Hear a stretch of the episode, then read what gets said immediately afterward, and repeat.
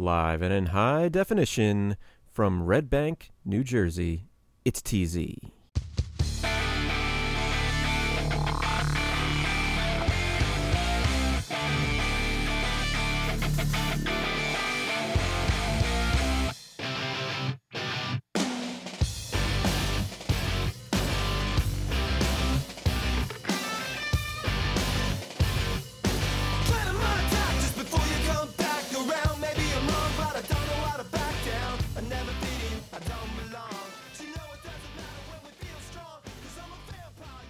Jersey.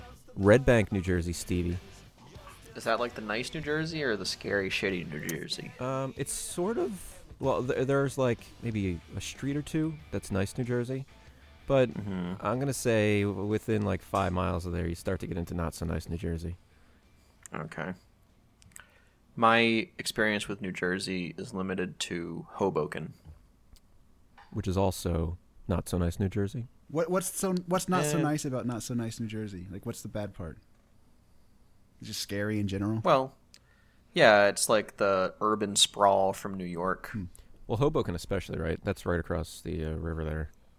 Yeah, Hoboken's right across the river. You can see Manhattan from Hoboken, right? Mm-hmm. Uh, no, Red Bank is uh, it's a nice little shore town. It's actually where Kevin Smith has his comic book store. That's on Comic Book Men. That's Okay. where why, we can see it from here. Actually, if you look out. Can the you just walk in while Oh they're yeah, doing the show? there he is right now.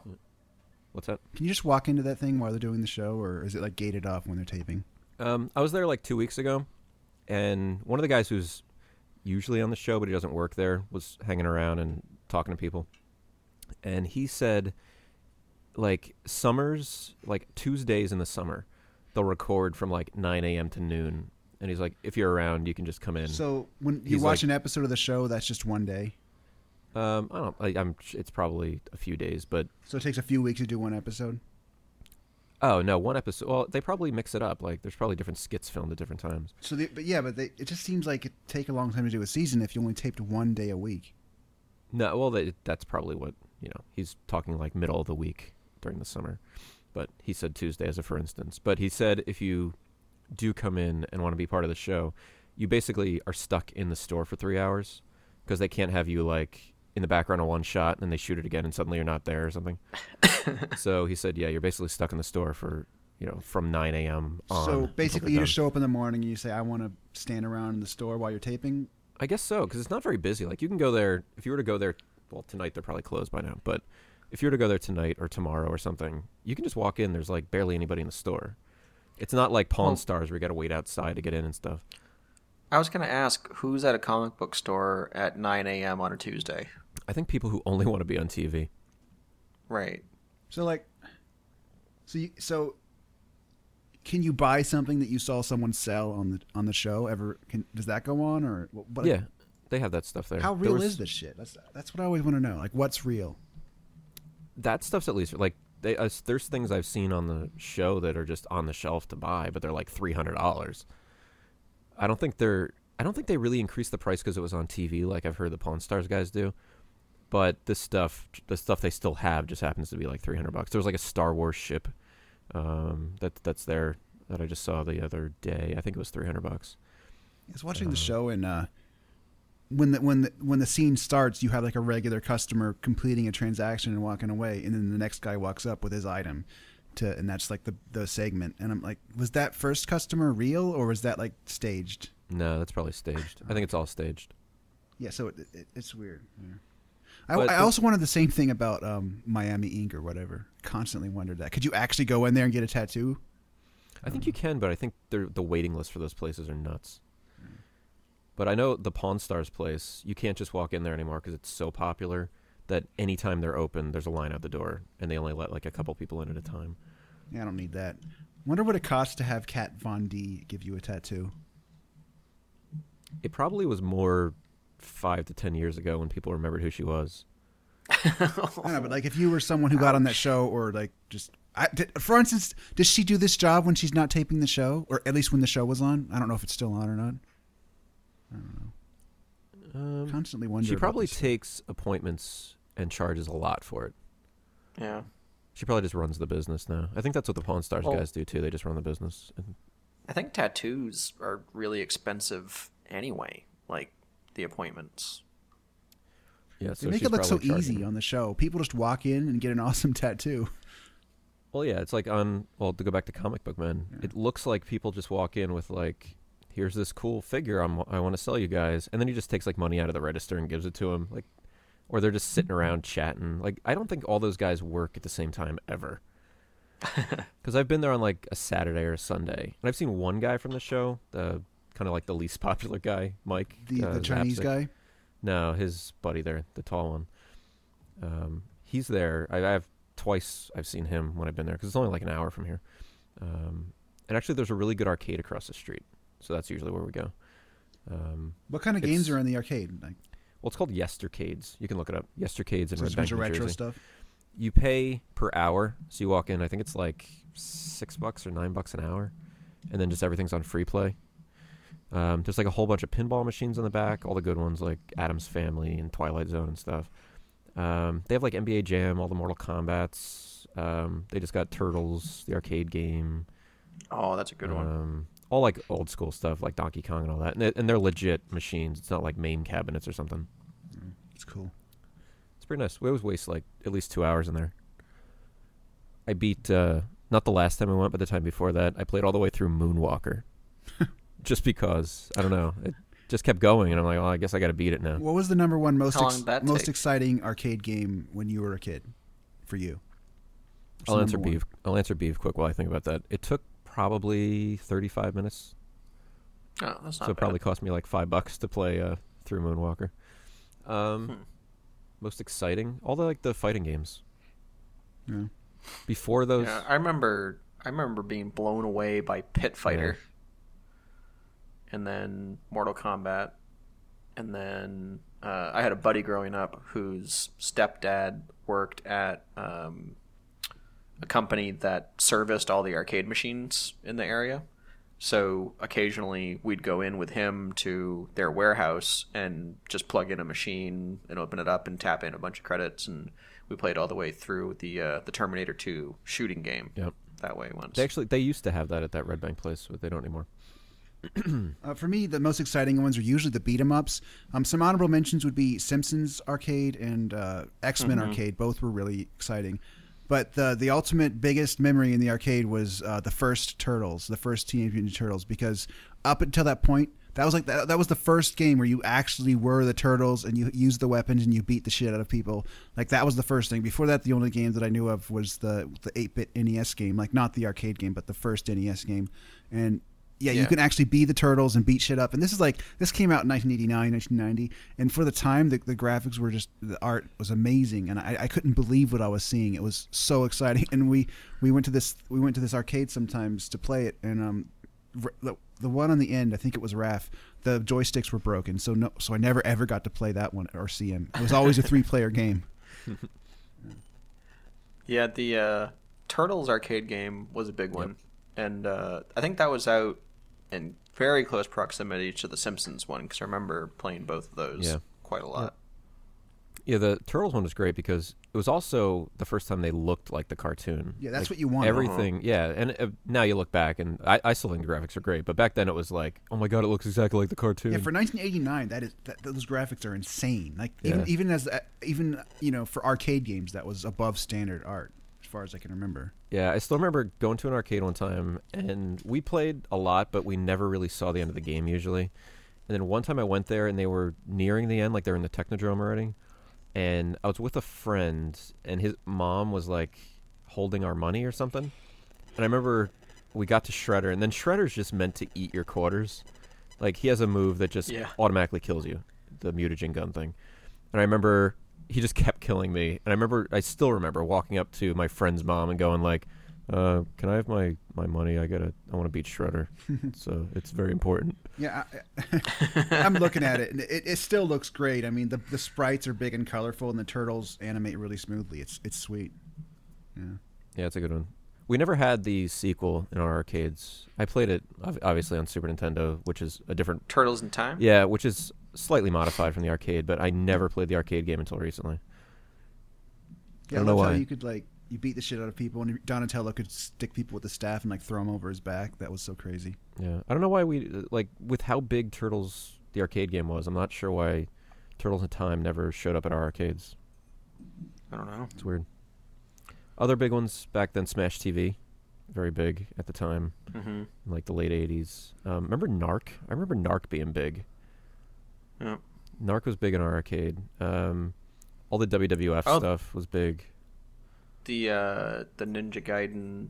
Mm-hmm. Oh, that was a big one. Yeah, the tape. original Yeah. Ninja Gaiden arcade where you could jump up and grab a thing over your head and kick people. Yep. That was sweet. Mm-hmm. Yeah, that was good. A lot of the Data East stuff back then. You know, the bad dudes type games. What happened to Data East? I don't know. I don't know. Electronics Arts bought him out and sent him out to die. I mean, statistically, you're probably right, There's a good chance of that. uh, yeah. walk down memory So what's up, guys? Not much. We're missing one guy this week. I guess uh, Yeah. Drax's been busy at work, so he uh, couldn't make it this week. But I'm here. I'm of course RJ. We have Beav over there, Hello. and Pete is Hi. here as well. That's me. After we've been talking for 11 minutes, finally introduced ourselves. Um, so last week was a big week for uh, for Nintendo fans, at least. Yeah, the 3D, uh, the new 3DS finally came out, and uh, I think all of, most of us had the the Majora's Mask edition limited limited edition thing ordered, at least one of them, and I already sold mine. Uh, I was curious, like after a little bit of sort of wondering whether to sell it or not because it's really cool, but it's like it's almost like a guns to your head, like because people will pay almost five hundred dollars for this thing. I mean, how can you not? It's like even if you didn't originally plan to. I mean, you could see how someone would fall to the temptation, and and it, it's it's I can't even believe how much people are willing to pay for shit like this. I, I just don't get it. But basically, I, I I kind of wanted to keep it. I went back and forth, but I, I had to. I caved in. It's too much money. it's too much. Yeah. I and now, completely wait, hold on a second. And now I'm waiting. Now I'm seeing that the, just the regular plain ones, the red and black ones, are going for 270 plus on eBay. So even those are undersupplied. It's crazy. Yeah, supposedly they sold a lot of them too. The numbers came out; it was like over 150,000 in the Hmm. U.S. over the, the course of a couple days. Well, it seems like they sold out in a lot of places. I mean, that's why the eBay price is high for just the regular ones. Yeah, I've yet to see one in a store. I mean, I wasn't looking. I haven't gone to a lot of stores looking for them because I got mine. Um, But I've I was at Target and I was at uh, Best Buy, and neither one had them, and that was I guess Sunday. So Yeah, I ended up with an extra one somehow. Like, so what I did was I on Sunday I went out. Um, you know, on Saturday I, I just I said okay, I'm selling my Majora Mask one. So I went on uh, Toys R Us and ordered a red one. So I'm like, okay, I'll just get that. Then the next day I just wanted to play Monster Hunter 4, so I went to the store locally and I and I bought a black one. They had three in stock. Um, they only had black ones. Um, so I bought one of those and I came home and I played it. And then uh, a few days later, uh, the red one came. So I'm kind of have two 3DSs. And then you know, that's why I looked up the eBay prices and like, holy shit, they're selling for 270. So like, it, it works out. Everything works out. the idea that uh, they sold 100,000 units and everyone that I know bought at least three. so I did. I wonder how much that's inflating the numbers. Right. I, I can't. I just it's crazy. Um, Yeah, I did end up. So I also had um, multiple Majora's Mask uh, editions coming in, but it was it actually wasn't to sell at first. Um, it was another case of they were getting canceled everywhere. Like Yeah. as you know, we talked about it. Best Buy was canceled. you can't trust. Best Buy as far as you can throw it. Yeah, you really can't trust anybody anymore. Target actually screwed me over on one of them. Amazon's the Um, closest thing to being trustworthy uh, as far as online stores. and of course they didn't carry them, so you were forced to use these other guys. But, um, so I did end up keeping mine. Mine is a Majora's Mask one, and the way I thought about it was, and actually I don't regret it at all. But the way I thought about it is like, yes, it's it's selling for five hundred bucks or four, eh, less than that, like four four fifty. But like, I own lots of things that sell for more than I paid for them. Like at that point, you're never going to allow yourself to have something you really want. it's like, oh, but I better sell that too. That's worth more. So with this, I'm just like, you know what? Let's think about I'm it. hang though. on to it. to, you're basically saying I paid three hundred dollars to get this Majora Mask symbol put on my 3DS. That's basically what you're saying. And you can say that about it all day long, and sure, I, but at the same time, that means in your mind, there's no way you'll ever own one that has a Majora's Mask symbol on it. Yeah. Well, they can't. Right. If someone's willing to pay more than double, I, I just can't justify keeping it. It's like giving away. It's like losing money by not selling it. It's like losing money. That's what it feels Sure. like. It's an illness, It is. Peter. Anyway, I really like it. Um, the system overall, I guess, is pretty much what I expected. The C stick's a little better, I guess. At least in Monster Hunter, I haven't played Majora's Mask yet. Yeah. Um, I ended up with Monster Hunter. So last week I said that I bought that collector's edition one um, off as, off of Amazon when it went up, just because it was supposed to be rare. Not as rare as we thought originally. So that's probably going back to Amazon or getting sold or something. They're not going for a lot of money. So what just do you mean, the Majora. Mask, Ellie? No, no, no. The um, Monster Hunter one. Oh yeah, okay. Um, but so you guys were talking about getting Monster Hunter, and there was a deal at Best Buy last weekend or last week, uh, where it came with a ten dollar gift card. So combined with Gamers Club Unlocked, it's like you know thirty two dollars plus a ten dollar gift card. So in my head, that's tw- good that's deal. twenty two dollars. That's the way I got to justify it. So I go Saturday night before we had something to do Saturday night, and um, before we went there, I'm like, let's stop off at Best Buy. I ran in, and I pick up Monster Hunter, and I run, like, I go to the front of the store, and I go to pay for it, and my eight dollars comes off for the Gamers Club Unlocked, and I had thirty dollars in Reward Zone certificates. So I'm like, can I Mhm. use those? And he said, sure. So he goes into the computer, selects the three. Now the price was thirty two dollars, and with the thirty dollars in Reward Zone, it shook him down to about two bucks. Mm-hmm. he takes the thirty dollars off. It comes down to twelve bucks. So I'm looking at him like that's not right. So he calls his manager Yeah. over, and I'm like, yeah, I just don't want to lose like ten bucks. I'm like, he put the thirty in and uh, it brought it down to twelve. It should have been two. The manager's like, oh okay. He starts to back it out. The whole machine starts to shut down. The whole register. It pops up with a message saying like this machine must restart now. Ma- manager's like, all right, let's just go to the, the uh, register over here.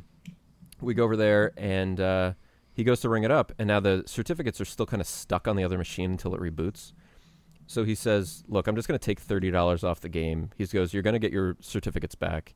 He goes, "Just think of it as a free thirty dollars." Wow. He goes, I don't, "I don't want you waiting around here." So I was like, "All right." He's yeah, the So he uh, takes- the Best Buy. Sorry, finish. yeah, yeah. So he takes that off. It comes to roughly two dollars. Um, I paid two dollars, and then also got the game and a ten dollar gift card. So the game was negative eight dollars. and so far, I've played it roughly six hours, so that's it's pretty good value. See, I'm not big on this Monster Hunter thing, but I would take it for negative eight You would also take it for that, yeah. If someone said I will give you eight dollars to play this, I would take it. Yep. So that's the only game I've played on the the new 3DS. It does apparently it's apparently improved on the new 3DS. The textures are a little better. It throws different textures onto the uh, monsters. Ah, and the frame rate's a little improved over the the uh, 3ds XL version. Um, but I'm surprised. I, I kind of like the C stick. I didn't know if I would like it at all because last week I said I use it a little bit at GameStop, and there's like no feedback at all. You just kind of it's like the the old laptop nubs, uh, and it's it's yeah, it really is the yeah, exact. You're same. saying you're saying C stick on here, but we've just been calling it the nipple. sure, sure. A lot of people are calling it that So- actually.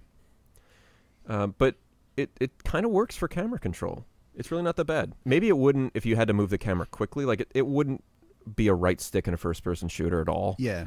But for Yeah. this, I, it kind of works. We, we might we might get get back around to Monster Hunter 4 later. I'm not sure, but in Monster Hunter 4, uh, it plays really well. Like after acclimating a little bit, like I, I feel like I had I ne- like when, when I was playing Monster Hunter 3 on the 3DS, I never felt like I was in control ever. But this, you know, I feel totally comfortable with the controls. I can always look at what I want to, and it works great for this. It's like it's weird. It's like this little log. It's like a little tree stump that you just push against, and it doesn't move. But it, it works. I don't know. It's yeah, the only thing I'm worried about is pressing down on it. I don't know if you've run into this. That Sometimes down isn't as uh, responsive as the rest of the uh, directions. So I almost Like pushing it in No, or like pressing pressing, down. down. I haven't noticed that. Ah. so I almost feel like like sometimes I'll almost take my thumb and like put it on top and like almost use my fingernail to pull down on it. But now I'm worried I'm gonna like pull the whole thing off. Uh, yeah, or like rip a little chunk yeah, out like or a something. like a pencil eraser or something. yeah. So I'm trying not to do that, but it gets stuck sometimes. Uh, overall, I like the system, um, and it, it's doing exactly what I was hoping with the Majora's Mask one. is it's almost like catching my eye as I walk by it as it's charging, and I'm like, you know what, I do want to play that. How do you how do you feel about uh, battery compartment gate? Because this is this has been one of the hotter one of the things people have been talking about since the thing came out. Well, uh, the whole transfer so you didn't have to do this the whole transfer process is so friggin' convoluted and i love nintendo I but have my own thing shit. going on with that. Trust me. yeah well yeah we, we can talk about yours because yours is even maybe even a little worse but um, so i have my old 3ds xl and there's like a 20 step process to go through and take your data off the one and move it to the other one and it involves you know if you have a different well actually no matter what it involves um, opening the back of the machine to get the micro SD card out, and you got to plug them both into a computer and copy the files from one to the desktop, and then off to the other one. If you don't have like a, um, you know, a way to plug them both in at the same time, it it took like a day. Like I, I wasn't working with this machine until Sunday. I got it Friday, and by Sunday I was playing games on it. And, and here's what's running through your head through all of this, whether it's you know doing that long transfer process or going through what I'm what I'm going through. It's also unnecessary. It's just so unnecessary. Why why do we have to do any of this? It should just be you turn the thing on, you sign in, you download your shit, just like that, just like anything else. It's 2015. Well, it, yeah, it stems back from Nintendo's either inability or unwillingness to have like the notion of an on a persistent online profile. it makes no sense. Like they they've got the Nintendo ID, but they're not actually doing any like entitlement of like stuff you've purchased based on the Nintendo And- ID. And, what's more is the Nintendo ID is tied to one 3DS. So I I used to have a 3DS XL, and I used my Nintendo ID on it and everything. Yeah. Last summer, it got stolen out of my car, and so I was just kind of waiting for the next one to come out rather than replace that one because I, I had a feeling one was coming. So you know, I got this finally. I get to pl- go play my 3DS games that I was playing. Like I'm still haven't really gotten into Bravely Default or Fire Emblem Awakening and stuff like that. Um, but but yeah, so I, I got it and I'm, I'm setting it up and I realize it, it tells me I can't put my Nintendo ID on this because it's still bound to the old one, which was stolen. So I had to call Nintendo, wait on hold, talk to the guy for a long time, get serial numbers and stuff so that they could get the thing out. Then I have to wait. It was like four days before I got an email notification saying it was ready. Now I have to go follow more steps to finish the transfer. I just don't. It's so unnecessary. I should just be able to go on, put in my sign-in credentials, and have my shit. That- mean, it should be. It should be so simple. I don't get it. whatever whatever the the next system from Nintendo is, be it a you know dedicated console or a handheld or some combination of the two, they're gonna have to fix this because it's It's ridiculous. tolerable anymore. It's, it is. It's intolerable, and all this effort you go through is just. It's all. It's. It's not that it's so hard. It's. It's. It's the same thing you could. T- you could explain with the the compartment on the back. Okay, to get to the SD card, you have to take out two screws and pop the thing out of the back, which you know it, it takes a minute. It's not that hard, but it's just so unnecessary. Why should we have to do that? Why should that be a step at all? Yeah, but they had the cute little social media icons of how not to do it, like with Yeah, your. sword. Here's how not to do sword. it. Don't have that in the first place. Just take the thing out of the side like any Yeah. other device. But instead, they made a joke out of it, and it was like, "Here's what you Yeah. don't do," and it was somebody using like a big sword on it. Uh, yeah, a big like, master oh, sword. That's very helpful. Why is it hidden back there? Are, are they trying to discourage people from changing the card? Uh, Like, what is it? It doesn't make any sense because Yeah. the SD card was accessible on the the old 3DS, very accessible. You just pulled a little And- latch. I don't get it.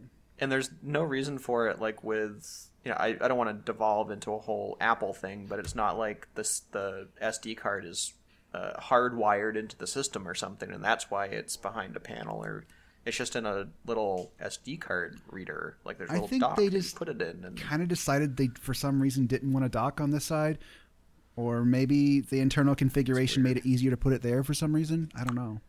is is the form factor any different It's a, s- it's a, from- a little bit slimmer, but it's not like a big difference. It's just Yeah, a little it's- slimmer. It's also a little wider though. Yeah, which is fine. Um, you know, it's a little slimmer, a little more elegant. And there's one thing that's different is is the the previous XL, the 3DS XL had kind of a the outside shell had kind of like this matte finish, like this kind of a kind of a coarse finish. It wasn't all glossy and fingerprinty. But this one they went back to the fingerprint gloss stuff, which I I don't like as much. I don't know why because I don't know why this is ever approved for any product or device ever. Why should anything go to market when the second you take it out of the package, it's just going to look gross? Like, why does anyone want? Well, the- especially something that you know people are going to be holding the entire time they're using it. it's going to be something that it looks good once ever, or if you deliberately clean it up and then never touch it. Like that's it. yeah. Um, so yeah, I'm Yeah, looking one- at it now. It's fingerprinted, and I'm just use it regular. You know, you don't. It's it's. I don't get it. I don't. I just don't get it. You One already had taking- the, you had the answer with the last one, Nintendo. One thing with the uh, taking the the uh, getting the SD card out of the back. So you're doing it from a black one, and okay, yeah, you could probably scratch it up a little bit and still not really notice. I was scared as fuck doing it with the Majora's Mask one. Yeah. So I'm like, we're doing the screws. I'm having my girlfriend help me. I'm like, I don't want to strip the screws, so we're both doing it to make sure. And then the screws don't come out; they just loosen. So you don't really totally know when they're. You don't have the completely right loosened. feedback. Yeah, there you don't know until you start to actually pull the the sides off. So there's these little, I guess, little latches on each side, but they don't like. They're really little divots that you're just supposed to put the back of the stylus into. And for whatever reason, it says not to use your fingernail, but your fingernail works just fine. I, I don't use know. my fingernail. Yeah, I did too. So those kind of pull up, but then you're still stuck at the bottom. So then you still have to kind of figure out like, do I just kind of pull So- back on it, or do I like yeah, you're afraid of breaking this fragile plastic. that? As Pete said, Door. is a, well, it's the back of it, so 150 dollars of plastic. Yeah. right? So whatever, I just did not want to screw this thing up, and thankfully I didn't. But I was scared as, as shit the entire time. And when I put the thing back on, it took me a while to try to kind of get it seated so that there was no play. And you know, it's just uh, it's so unnecessary. Mm-hmm. It's not impossible, but it's so like you know I, I would listen to some you know I've, I've been on some forums and listened to other podcasts where people were talking about like this was this obstacle they couldn't do it was too hard. I, I was listening to another podcast and the guy says you know I, I've taken apart and put together all kinds of toys for my kids. This is different. This is way too hard. It's not that it's hard. It's just that it's unnecessary. Why should you have to do this? It's I, I don't get it. It's everything about Nintendo. Nintendo just lives in their own little world. They don't do things that make sense. It's unnecessary, but it's also, as I said, scary. Like if you're doing your Yeah. kid's like battery operated toy, you sort of don't care if you scrape up the side a little bit. Let's say it had the exact same way to open it. You sort of don't care as long as you don't break it. This, like, you're going to be using for years, and you really, especially for like a limited edition one, you don't want to get even a scratch on it. In fact, I bought um, like the Hori clear case already for it. I'm like, you know what? I'm Yeah. done. I want a case around this thing. That's the other problem with getting a, a limited edition one of these. You treat it you don't want to Yeah, use I don't want to like- live with that. I I think in a way I'm glad I just went with the black one. you know. Yeah, you treat it like way too delicately. Like my uh, my girlfriend kind of tossed the remote toward me the other night, and it was on my lap. I'm like, ah, no. Yeah. Doesn't Don't it get near feel it. better just having something that you feel like you can just sort of toss around? Well, I'm gonna toss it around once I get that case, but those don't ship for like two weeks. The other thing that's ridiculous, what actually goes on the SD card? Do they just put? They just like do you do you designate whether you're going to put it on the SD card or the internal memory when you install something? Like, I never quite figured that out. Um, if you download games, it goes to the SD card. So, but uh, like all the relevant system data goes on the internal thing. Um, the system data does, but like if you're saving a game, that's gonna go to the card itself anyway. Yeah. So like if I took if I've been doing stuff on this 3DS, if I took out the the SD card and put it a different one, what would be different? Would the thing still turn on? Everything would still be there. Just my my games wouldn't have to re- download them again, basically. Um, I think, but Or would all I you have to do, with anything? I'm not sure totally, but if you take that like the way I did it on my old 3DS XL when I upgraded the card, was I took the card out, I plugged it into a laptop that had an SD card slot on the side, copied all the data from the 3DS folder onto the desktop, plugged the new card in, copied the folder that I just copied to the desktop onto that card, and then it worked just fine. Here's the ridiculous thing. I was in the 3DS menus on the 3DS trying to figure out how to sort of browse data that's on the memory inside the internal memory on the SD card and delete stuff. And I, I can't figure out how to like look at what files are on there and delete them. Like, I don't think there's a way to do that. Yeah, I don't think Like they want you to the, do that. the sort of junk, stupid games it comes with, like the AR game and the the thing where you put your face on something. Like, I don't want that stuff. I couldn't figure out how to delete it, so I just made a folder and like dropped everything in the folder. Yeah, that I do that for Mhm. my phone on the Vita, whatever. There's always like a I think I call it useless most of the time. Yeah, how do you delete that stuff? yeah, You do, a lot of times you can't. It's like on my phone, there's a whole. Let me. yeah. I, on my iPhone, I've got a little folder of apps that I can't delete, and I called it like can't So delete. those games that come on the 3DS, you can't delete those. Uh, I don't think so. Yeah, on my iPad at least, I have a, a folder of like I think it's called useless, and it's the shit that you just can't delete on there. When Like, I play 3DS, I don't use like FaceTime on my iPad. I'm sort so of- that goes right in there. constantly impressed with like this is 2015 and the resolution on this thing is so low. It's it's like so far it's it feels so it's like going back in time and playing gamecube games or something almost. It just feel it just feels, it doesn't feel modern at all. Um that's not to say it's not a good system or the games aren't fun but it's it is strange especially since i've the only portable thing i've played much recently before this was vita um, which Yeah, actually has a modern screen It's true. Like Monster Hunter, especially, definitely has some jaggy. oh it's ja- Jagged yeah, edges. it's so low res Um, yeah, it, there's like zero anti-aliasing in that game, and it's very low res. Um, but I mean, it's it's enough, I guess. And the 3D actually works pretty well in the system. Sorry, Beav. Um, the 3D it does track your face pretty well. It loses me sometimes if I like look away and then look back. It sometimes takes a it feels like it's re, it's kind of recalibrating a little more than it needs to. Kind of. Um, but it definitely it it tracks, and everybody you talk to is going to say this, but it does track you a, a hell of a lot better than the old one. yeah, it, it works better than the older one. It's it's a little more practical now. I actually play with the 3DS on most of the time. I tried switching the 3DS off because I was in the middle of a boss fight and the battery went red, so I turned the 3D off to try to finish the fight. And I was like, it, it's actually harder to play Monster Hunter without the 3D. You don't feel like you have as much of a handle of where everything is. You don't have as much spatial awareness when the 3D's turned off, and everything is also a little blurrier. Like the, for whatever reason, everything looks more defined in the 3D. So it act, it really hmm. does work for at least for this game. It, it helps it helps the it helps make the game easier to play. Not selling Monster Hunter. Well, I'm talking about let's talk- 3D. let's talk Monster Hunter, Beav, since you're bringing it up. I, as I said last week, was com- I was completely against this game. Yeah. I fell asleep playing the last version, and I think Pete, you know, we did talk about. I, I said that you went and found uh, you go and fight a monster, and there weren't little ones. I think I was talking about the demo. I own the real game too, but I, I fell asleep probably playing the real game. I think, but I played both, and I didn't have fun doing either. Anyway, my negative eight dollar copy of this one, I'm actually having a lot of fun with. It's not. It definitely has issues. There's some archaic design decisions that I think they're just stuck to because it's Monster Hunter. It like now defines Monster Hunter, which is unfortunate. Like you know something such as locking onto an enemy. Pete, will, Um, Pete and I will argue about this, but you don't necessarily lock onto an enemy. At least with the uh, new 3DS, um, you just kind of you attack in one direction and hope the enemy stays there in that in that spot as you attack, possibly past them. Maybe you'll hit them inadvertently. Um, stuff like that. But overall, and and the other one I had an issue with was when you find like a mushroom, um, you can grab the mushroom and then the mushroom's still there and you can grab it again and you have to basically tap, wait, tap, wait, tap, wait, and then it's maybe the mushroom's gone, um, and you get three different things from it. But I was saying I'm showing intent there. Like maybe just give me everything the mushroom has to offer. you might not want Uh, everything though. Um, and also you don't have control. Like you don't But know. you don't know what it's gonna you don't know give what it's you, gonna right? give you next. yeah, So of course you get everything.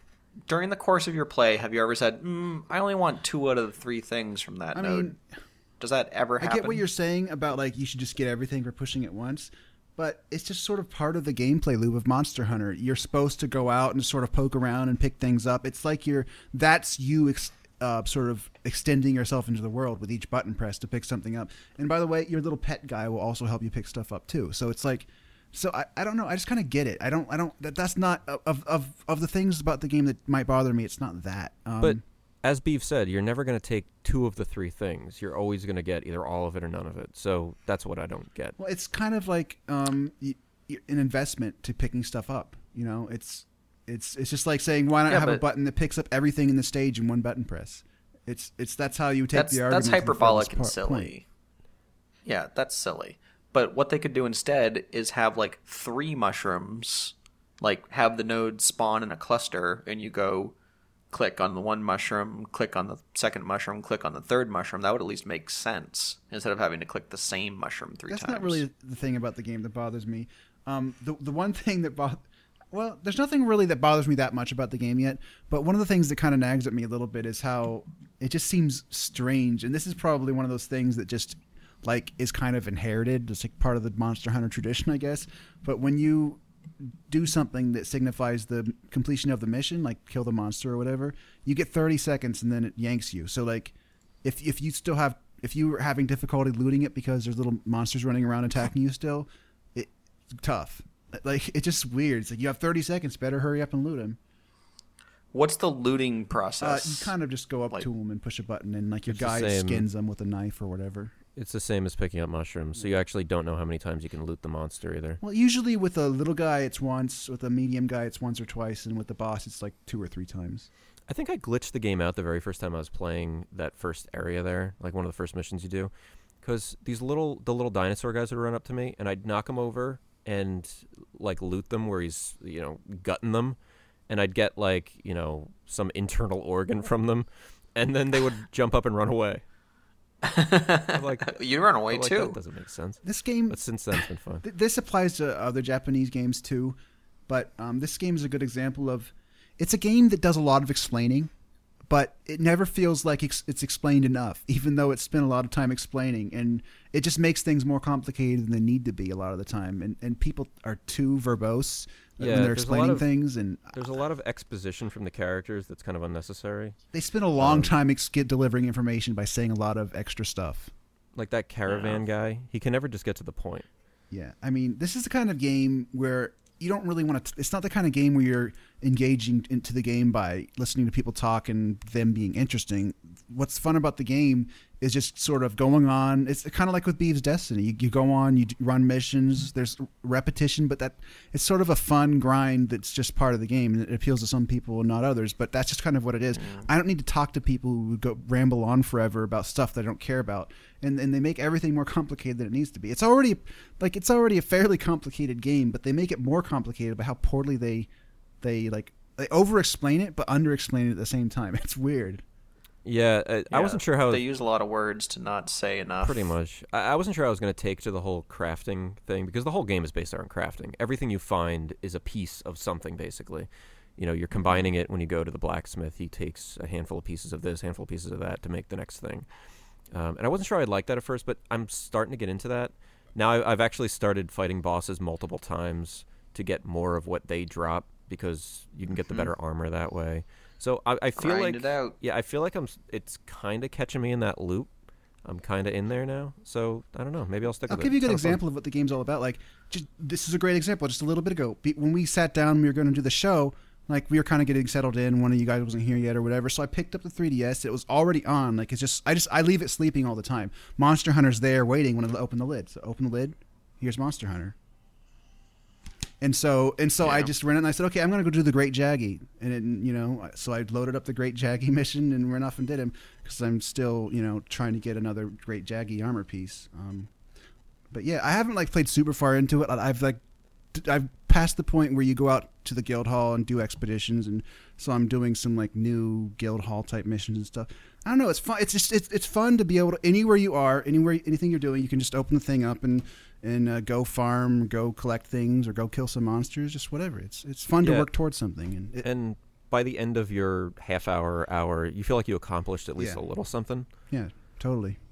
And I, And It sounds like from from the NPDs, it looks like it.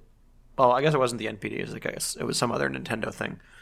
but it looks like, I guess it came out earlier in Europe than it did here because they already had some sales numbers from Europe, and it looked like, um, compared to the same unit of time since release, like first week sales or something, it was like three or four times the last Mon- Monster Hunter. So I guess that's good, but it sounds like they keep hammering on this franchise, like they really want it to take hold in the West, but I think they're gonna have to clear up some of I think it sells pretty you know, good it sells pretty good in the NPC States, doesn't it? And It's not like it is in Japan though. In Japan, it's yeah, it sells pretty good, but they want it to be huge. They want it to be like a marquee franchise for them here, and they're gonna have to clean up that sort They're of kind of in a weird spot in- though for this market.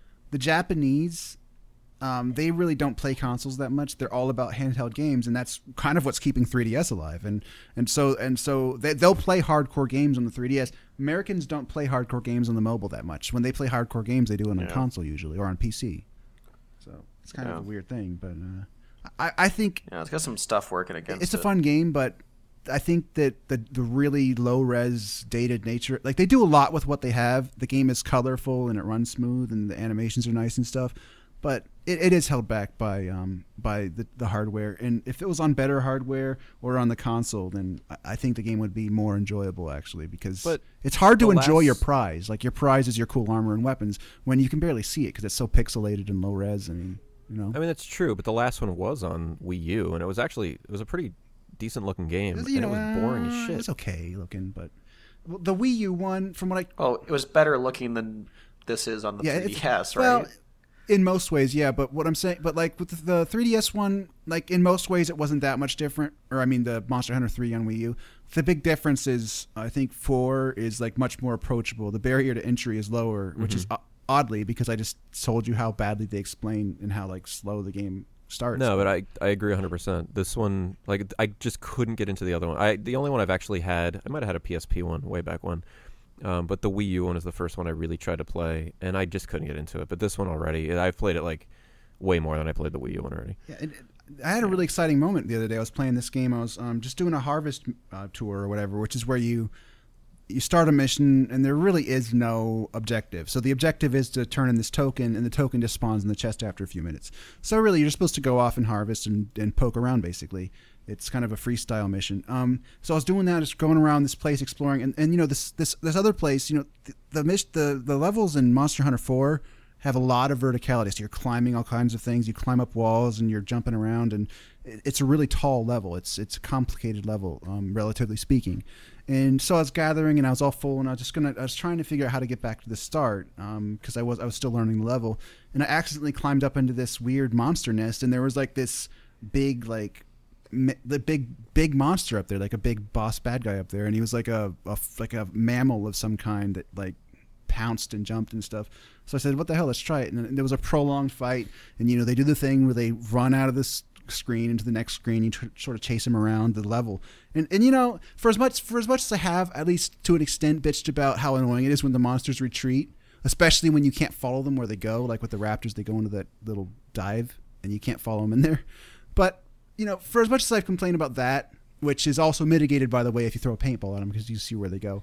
Uh, it's really that's a unique. There's nothing else quite like it because you've got this big level, and it just sort of takes place throughout the stage. You're like having this big duel that spills out from one part of the level to the next, and it's exciting. And like you'll you, the, the maybe the, the bad guy will, will retreat. Maybe they'll fly away if they can fly, and you'll you'll look for him and you'll find him. They'll be sleeping in a nest, or maybe they'll be like w- with the big insect guy that flies.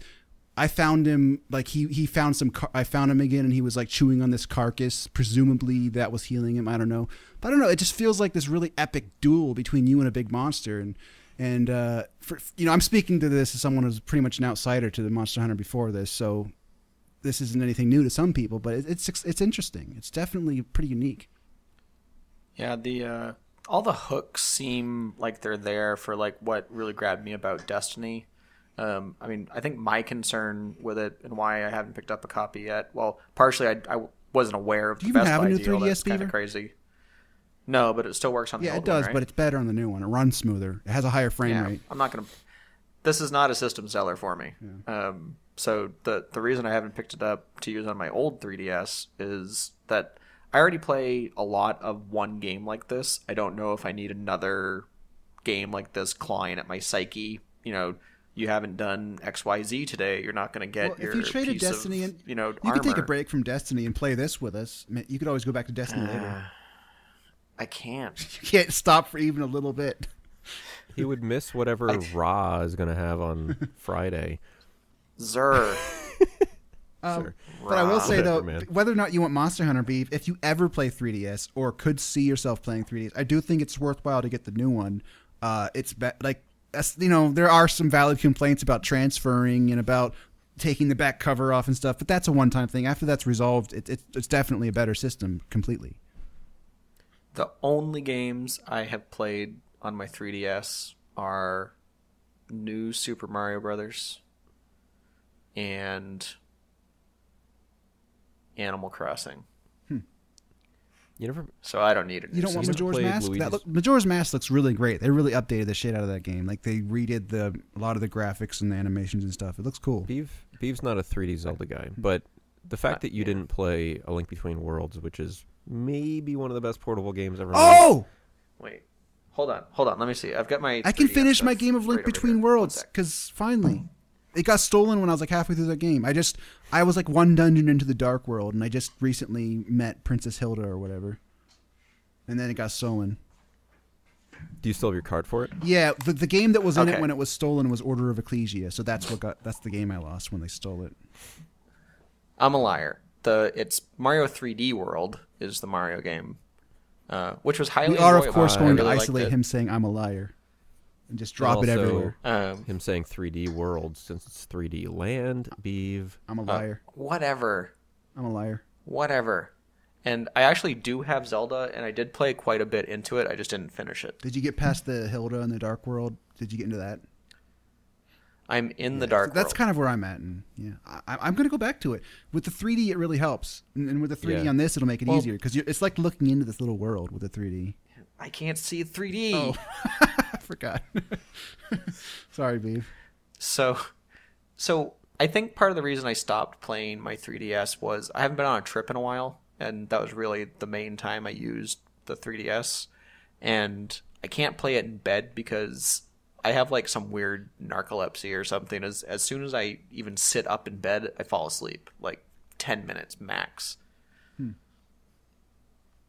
So. I'm in a bit It's of a a pickle. buzzkill, a Beav. Everything pickle. about Beav is a buzzkill today. That was Buzzkill Beav. Sorry. Buzzkill Beav. I mean, Monster Hunter sounds interesting, but I think between I don't know when I'd play it. I guess the only time I'd play it is when I was pooping.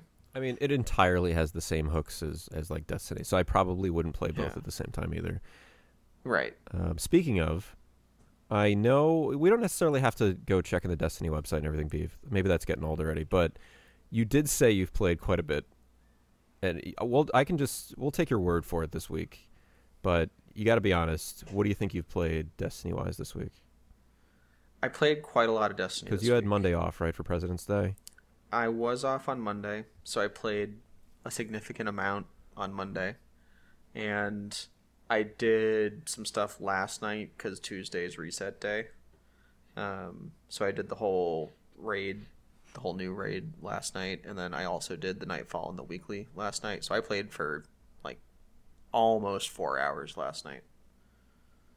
So I would guess ten hours. How's that between all your new characters and everything too? Oh, I forgot I played the new character a little bit Oof. too. Oofa toofa. Well, no, I think that would count in the uh, in the Monday time. So, I I looked up the site, and actually, I'm glad you brought up the site because I've been a little bit vindicated.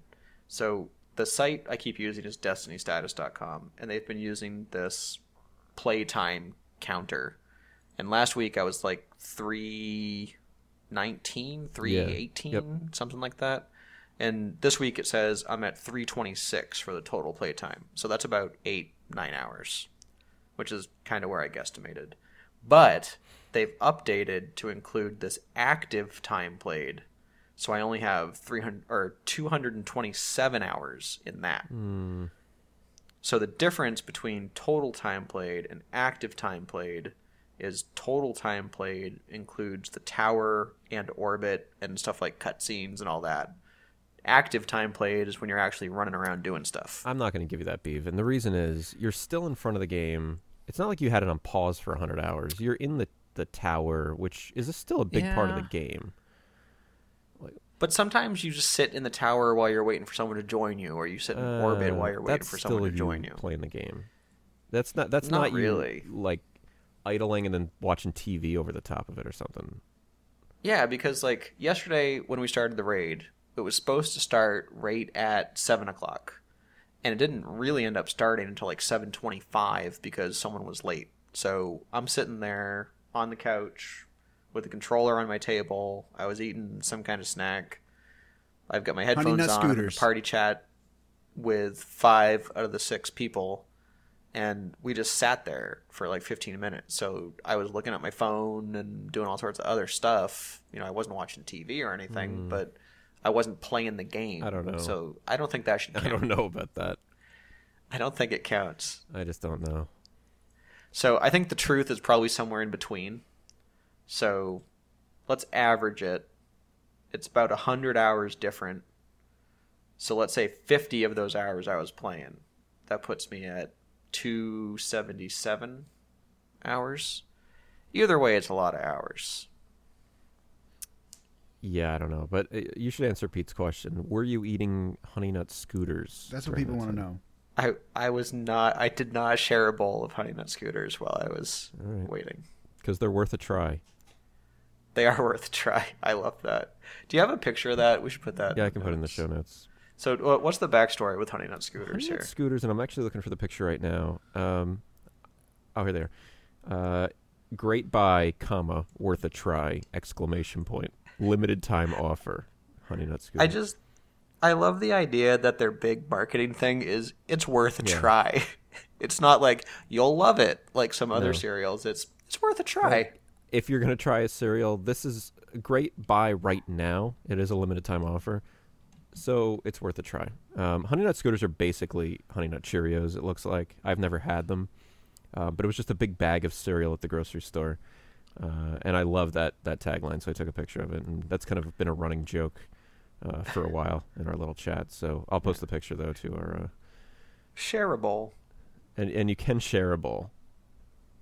But who shares a bowl of cereal? Like, get your own bowl. It should be the tagline, not share a bowl. Share a bowl of Honey Nut Scooters. So they're, they're saying they want you to put a bowl in the on the table and two people eat out of it. Two spoons. is kind of gross. It is. It's nasty. Want to share a bowl? Spoons are probably the worst thing to share with because you have to put the whole thing in your mouth and like it drags against your lip and There's stuff. lots of spit on that spoon when it goes back into the bowl. yeah, that's a that's a spitty spoon. Yep. So yeah, that's Honey Nut Scooters. And then uh, Drac sent a picture of Honey Nut Scooters, right? He has them for free at his job, I guess. Yeah, and he just didn't realize Yeah. it until like last week or something. Which makes me wonder a little bit. He, he's always bragging about all the cool free stuff he has at his job. Kind of starting Yeah. to wonder about it if one of the free things is Honey Nut Scooters and not Honey Nut Cheerios. Yeah. But he's yeah, they have like uh, free hard-boiled eggs and yeah, but what what's the quality of these eggs now? Like Beer. Don't you don't you start to wonder about the quality of of all the things when they offer Honey Nut Scooters? yeah, I guess a little bit. I mean, I'd eat them. I don't need name brand. I'm not fancy. I guess not. I would actually try Honey Nut Scooters if they were free at work. Yeah. I I don't think. Oh, you haven't actually had Honey Nut Scooters? no, I just took a picture of the bag. Oh, you should buy some. You should give us a review next week. You should do a blind taste. Have have your girlfriend do a blind taste test. Uh, but the, now I'm out like eight bucks in cereal Beav. Cereal's not that expensive. It's a great buy. It's worth well, that, a try. that- that's that's a great buy as long as that limited time offer is still going. Um, but now Honey Nut Cheerios are going to cost me probably three fifty to four bucks for the box. yeah, so you're like five or six Mm. bucks. We'll see. We'll see about that. I wish we could all do a taste test of Honey Nut Scooters. What if they are as good? All this time, That's- they've been trying to. That's bad they've news. been trying to get That's people bad to try. news for that bee. That should be their commercial. That- That bee's out of a Honey job. It's a homeless Honey honeybee. Nut Scooters What's are bad the- news for that bee. What's that bee's? He's got a name, right? Buzz, isn't he Buzz? But I think really, so. I think he's Buzz the bee. No, I've never known the name, honestly, ever. They never say it. I'm pretty sure he's. I'm gonna Buzz. type because I gotta Google that. He appears to be Buzz the bee. Are you googling it? In fact, Oh, okay. I won't Cheerios.com Google. slash Buzz the bee, all one word, I guess. Um, Yeah. Goes to a whole story about him. Okay, I gotta Not put that. in the show totally notes sure then. where I knew that from, but yeah. You've run a fan site. This looks like a fan site actually. If you go to Cheerios.com slash Buzz the Bee, it's a little weird. It it's kind of Pinteresty. I don't know. I don't like this actually. Is it all one word? Buzz Who's the this for? Who actually is perusing this? That's what I want to know. Well, three of us. They're gonna see a spike in their stats. He's got a bunch of commercials on here, and he like he had that one with Nelly. Usher. Oh yeah. Well, Usher was after that. The Nelly one was "Must Be the Honey." What I'm getting from Right. this, from looking at this, is that Buzz the Bee likes to hang out with lots of black dudes. He may actually be black. Oh yeah. That might be what's Actually, every commercial appears to be with some sort of rap group Yeah. or R and B star. Naturally seven. I've never heard of them. you will after their Honey Nut Cheerios commercial hits. Oh, there's Usher. Is this ice cream with Cheerios on it? Oh, that looks There's like Nelly. that does look like ice cream with It Cheerios. is. I bet you that's Wait, where's the ice cream It's with the top picture the Cheerios? top a lot left. of stuff involving ice cream that you wouldn't think is good actually is good. Like I tried that Jimmy Fallon flavored ice cream from uh, Ben and Jerry, which has potato chips in it, but it's all right. It tastes like Jimmy no, Fallon. it's his flavor. He has like you know Ben and Jerry does flavors that are sort of named after people. So they have one of the Uh, flavors is yeah. Jimmy Fallon's late night snack or something like that, and it's um, and yeah, it's got it's got among other things, it has like fudge and potato chip like crumbs in it, and it's all right. It's not like it doesn't taste wrong. Tastes it's okay. One of the things on this Buzz the Bee site is Honey Nut Squareos. It says introducing our new delicious cereal, Honey Nut Squareos. Then it says hashtag must be the honey, hashtag April Fools. It's February. a lot of this stuff is old. If you look at the bottom, it's like here's the latest posts from people on Twitter that have must be the honey the hashtag, and they're all Yeah. from last summer. What's it like being Usher or not Usher, but Nelly? And you had a hit song, "Must Be the Money," and it was about something, and now you've got a bee saying saying "Must be the honey." I mean, is that does that just Well, enrage you? No, I think it's actually a compliment because in the only songs that ever get used for stuff like that were big songs. Yeah, but it's just like now your song's remembered as a TV. There's there's a lot of like if you look at uh, I can't I can't think of any specific examples now, but there's a lot of old time songs, um, you know, from 60s, 70s, 80s, which are heard in commercials all the time, Yeah. and that's the only thing you think of them as as commercial jingles, even though they used to be an actual song. Like I go right everyday people or Yeah, that one. Yeah, that's Remember that's Li- that's a song Like a that's in Rock commercials. was, uh, yeah, that's it. Like a rock was a big one in the 80s. mm-hmm.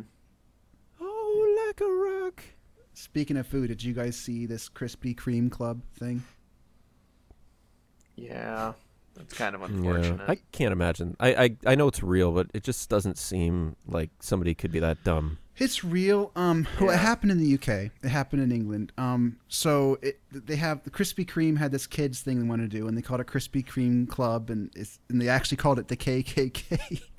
and they actually have KKK night, and they actually rented a billboard and put KKK on it. I'm not shitting you. And then like they pretty quickly figured out, you know, that this isn't okay, and they took it all back. But it happened, and it was on a billboard for a little bit. And I'm- just thinking like it all comes down to is does does people in England know what the KKK is? Is that like a common thing there? I was just gonna ask that. Like, I don't know if we have any. Oh, we have at least one listener in the UK because Yeah, Blanky's Blanky, over there. uh, is that Um, does everyone in the UK commonly know what the KKK is? Yeah, is the KKK a thing, or is it some other like racist group? Like, what's the big racist group over What there? must it be like saying uh, you, see, you drive by a billboard and it says KKK Wednesdays or whatever? I'm picturing like some black family driving by Krispy Kreme, and like as they drive by and they see this billboard, like their mouths are agape and they're like their heads are just tracking as they drive by it. does does this actually hurt Krispy Kreme or people just laugh it off basically? Uh, I think this is a flash in the pan. I don't think it's a big deal, Interesting. So yeah, but really unfortunate.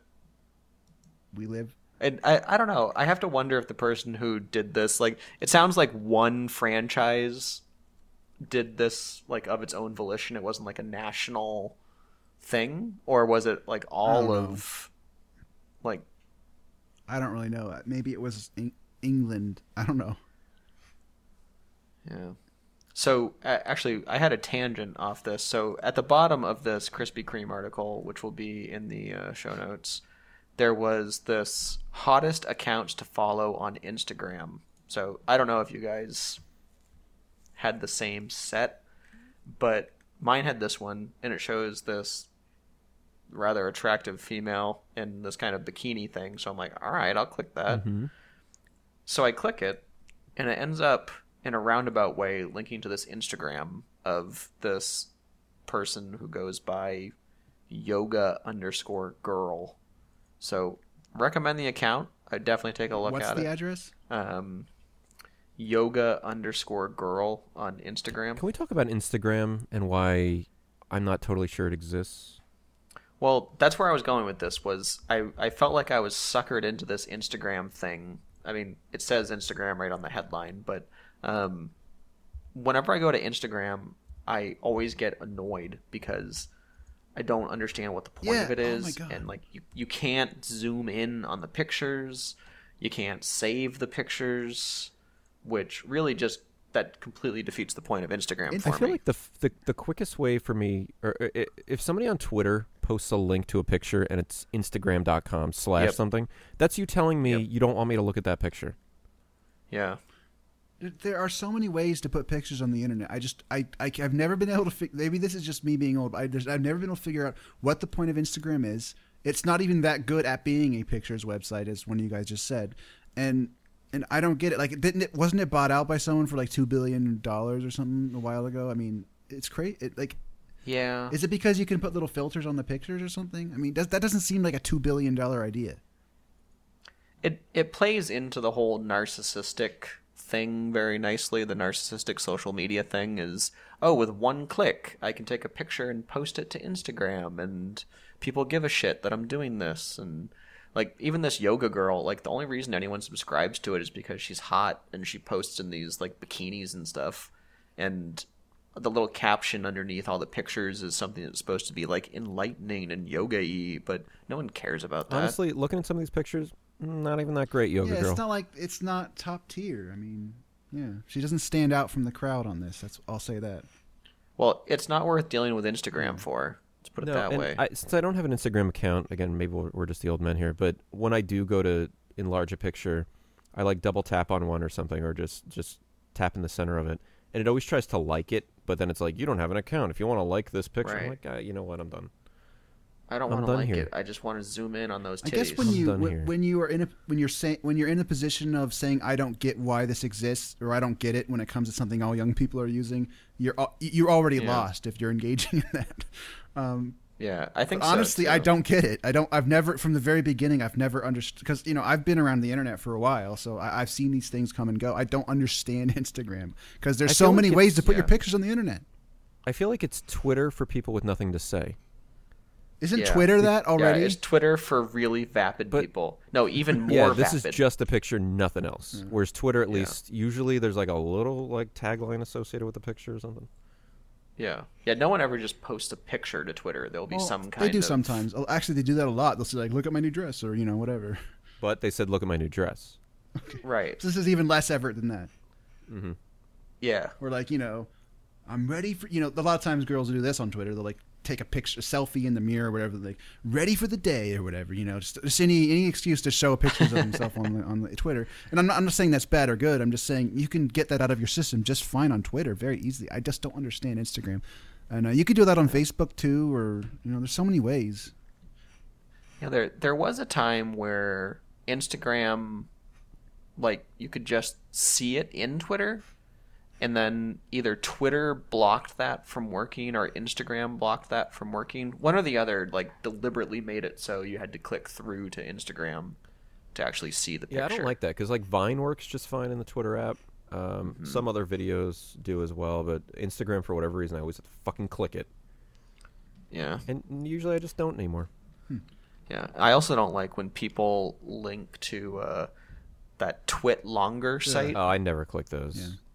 Or um any of the ones that like link to a video or something. Yeah, if you Um, can't fit it in the 160 or whatever, just or Yeah. 140, I, I I- I want nothing to do with it. I guess I guess the Yeah. purpose of Instagram is just to have like a collection of photos on display that's really easy to do. I guess that's the point, but still, I, s- it's it's I don't understand how that's a two billion dollar idea. I just I, Oh, it was Facebook that whoever bought it. bought yeah. Don't get it, beef. Yeah. I don't get it. Maybe someone can explain Instagram Yeah. to us. If a listener understands what the point of Most people who Instagram is, understand I'd it are really chicks. appreciate if they'd so write and I don't think we have that many chicks listening. Um, I don't know if we have any chicks. I don't think any of our core listener group that we actually I've- talk to on a regular basis are female. I've never known a girl to listen to the show who wasn't living with one of us. Right. speak, And I know of at least one of them that doesn't even listen to the show. yeah, as long as we're talking about what women think, we need to talk about real quick. Um, Fifty Shades of Grey. Oh, good which just came out the other day. Now, the main thing I know about this movie Well is. I know the the the premise is kind of like a rich guy and a mousy uh, virginal girl. Like she meets, he takes some inexplicable interest in her and becomes obsessed with her for some reason. And he do, and he's weird. He's like a weirdo when he wants to tie her up and slap her and stuff and whatever. Um. But the the main thing I know about the movie was what I saw on Vine last week, which was sort of someone someone on Twitter went on Vine and sort of posted a quick little run through of some of the racier parts where it's like he's nude and she's nude and he's nude, and the one thing that stuck out about this for me was the fact that he takes his pants down and we get to see like neck, like the neck of his penis, I guess. Like we see, pe- Yeah, like the first yeah, the penis uh, cleavage, and like there's hair and I it's think- gross.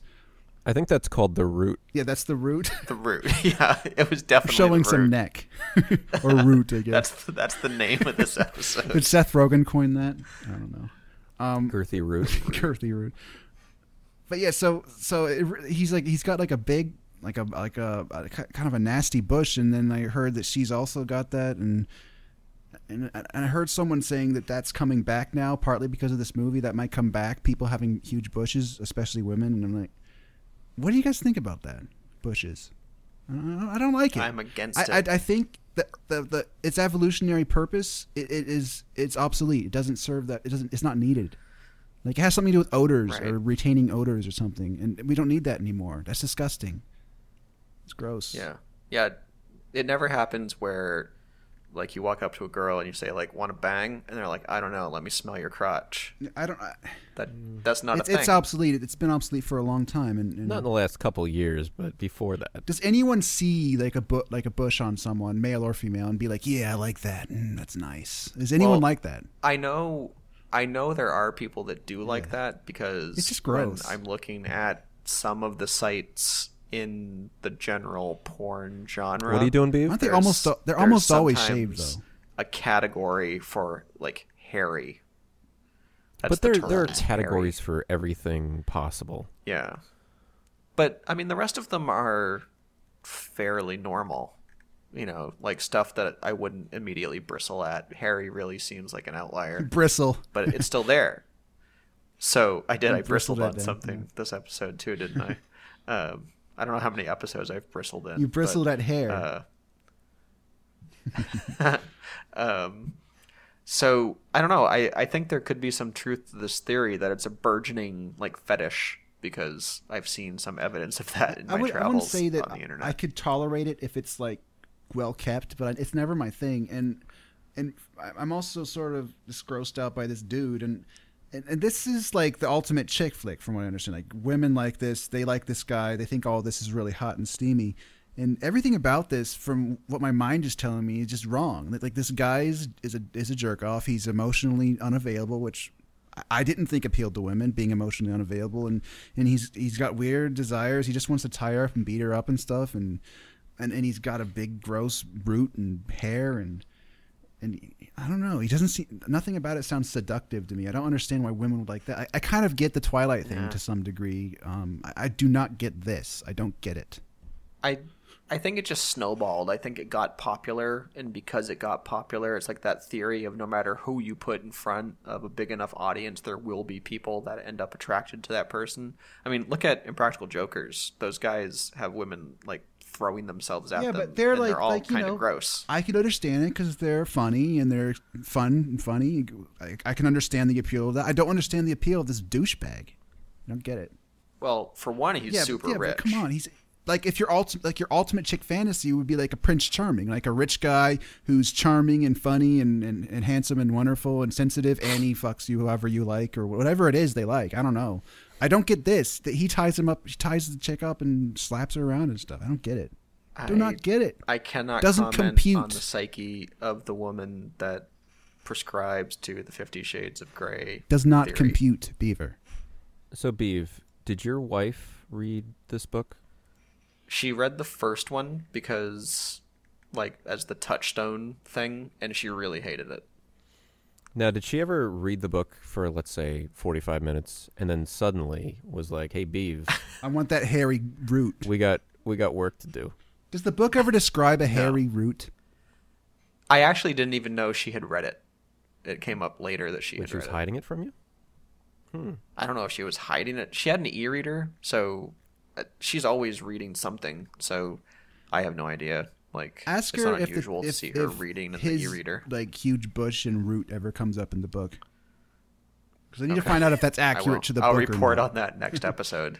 well, I know she said the jeans are from the book. Like, whenever he has sex in his sex dungeon, he always wears the same gross Yeah, pair of no, jeans. that's another thing. He didn't appear to be wearing any underwear. Ugh, he's got his big greasy Yeah. bush and No, he's he's commando in his sex jeans, and they're not even like special Oh, sex gross. jeans. They're just regular jeans. Like how much like if you're wearing those for a while without underwear, it's got like a that'll have like a, a like a like a wang smell on the front of the jeans. Well, and a cooch smell, I right? guess I don't know. It, it's just, it's all gross. I, I didn't un- I didn't think this is what Yeah. women liked. Well, what I don't know is like the laundering schedule. That didn't come up in the discussion. Like the book may go into the fact that he launders them immediately after, or like he has his butler. That's do probably it, a whole chapter. Sure. right. Hmm. Or maybe he makes her do it. I mean, that would be in keeping with the theme, right? I don't know about this. I don't like this. I think all we figured out tonight is we don't like this. Yeah, I don't like it. Yeah. so, so what did you do about this, Peter? When we found this? Oh yeah, we found this vine, which is like a little a short clip of scenes that are like the racier scenes in the movie, and it plays in a loop. It's a vine. Uh, uh, so I put that on um, on my computer and I edited out all the gross stuff, and then I re-uploaded it as an animated GIF in a MP or um, a HTML5 video. Um, And you Yeah. also slowed down certain scenes. yeah, I put it all into slow motion Yeah. so you get a better look at everything. So I edited out the guy, edited out the guy's ass and his root and his nasty bush and everything. So you just get a look at what's going on as far as she's concerned. So But do you remember I when? fixed the it. remember when? important parts. Remember when B was watching that? and He's like, "Nice ass," and then finally he figured out that that's actually the guys. Uh, that that's not. I a remember thing that. he was like, "Whoa, Yeah. did you guys see this You could hear this. You could hear the smile in Peter's voice when he said, "I remember that." Did you see how I do remember I saw that. her balls hanging out the bottom of her ass. That was awesome. No. I liked it. I'm beef. Drax not here. Pick I'm on Beav. him. Drax. What is what is wrong? What is Drax's psychological problem where he cannot pay on debts? Like he doesn't when he owes money, for, Oh, he does not abrupt. pay. Wait, so he never paid you the five? Never. bucks? And think back He didn't even send Nothing. you Toblerone. Think back to when the Super Bowl happened. I bet ten dollars on the game and I lost. Less than twenty Mm-hmm. hours later, I paid the money. And I'm thinking, if you ever have a bet with Drac or any kind of anything with Drac, you can lose if you want. Just don't pay him because if he wins, he's not. If he loses, he's not going to pay you. So yeah. it's it, never bet money with Drac or o- get owed money from Drac. Don't deal with money with Drac ever. Yeah, or Toblerone because you're not, not getting your get Toblerone. anything. Well, I think the problem was we never arrived at which Toblerone I only said I wanted going to money. I don't think. we didn't. We didn't conclude. I this. concluded I- it. I I said it come it. I completely. I, like it just was want the money.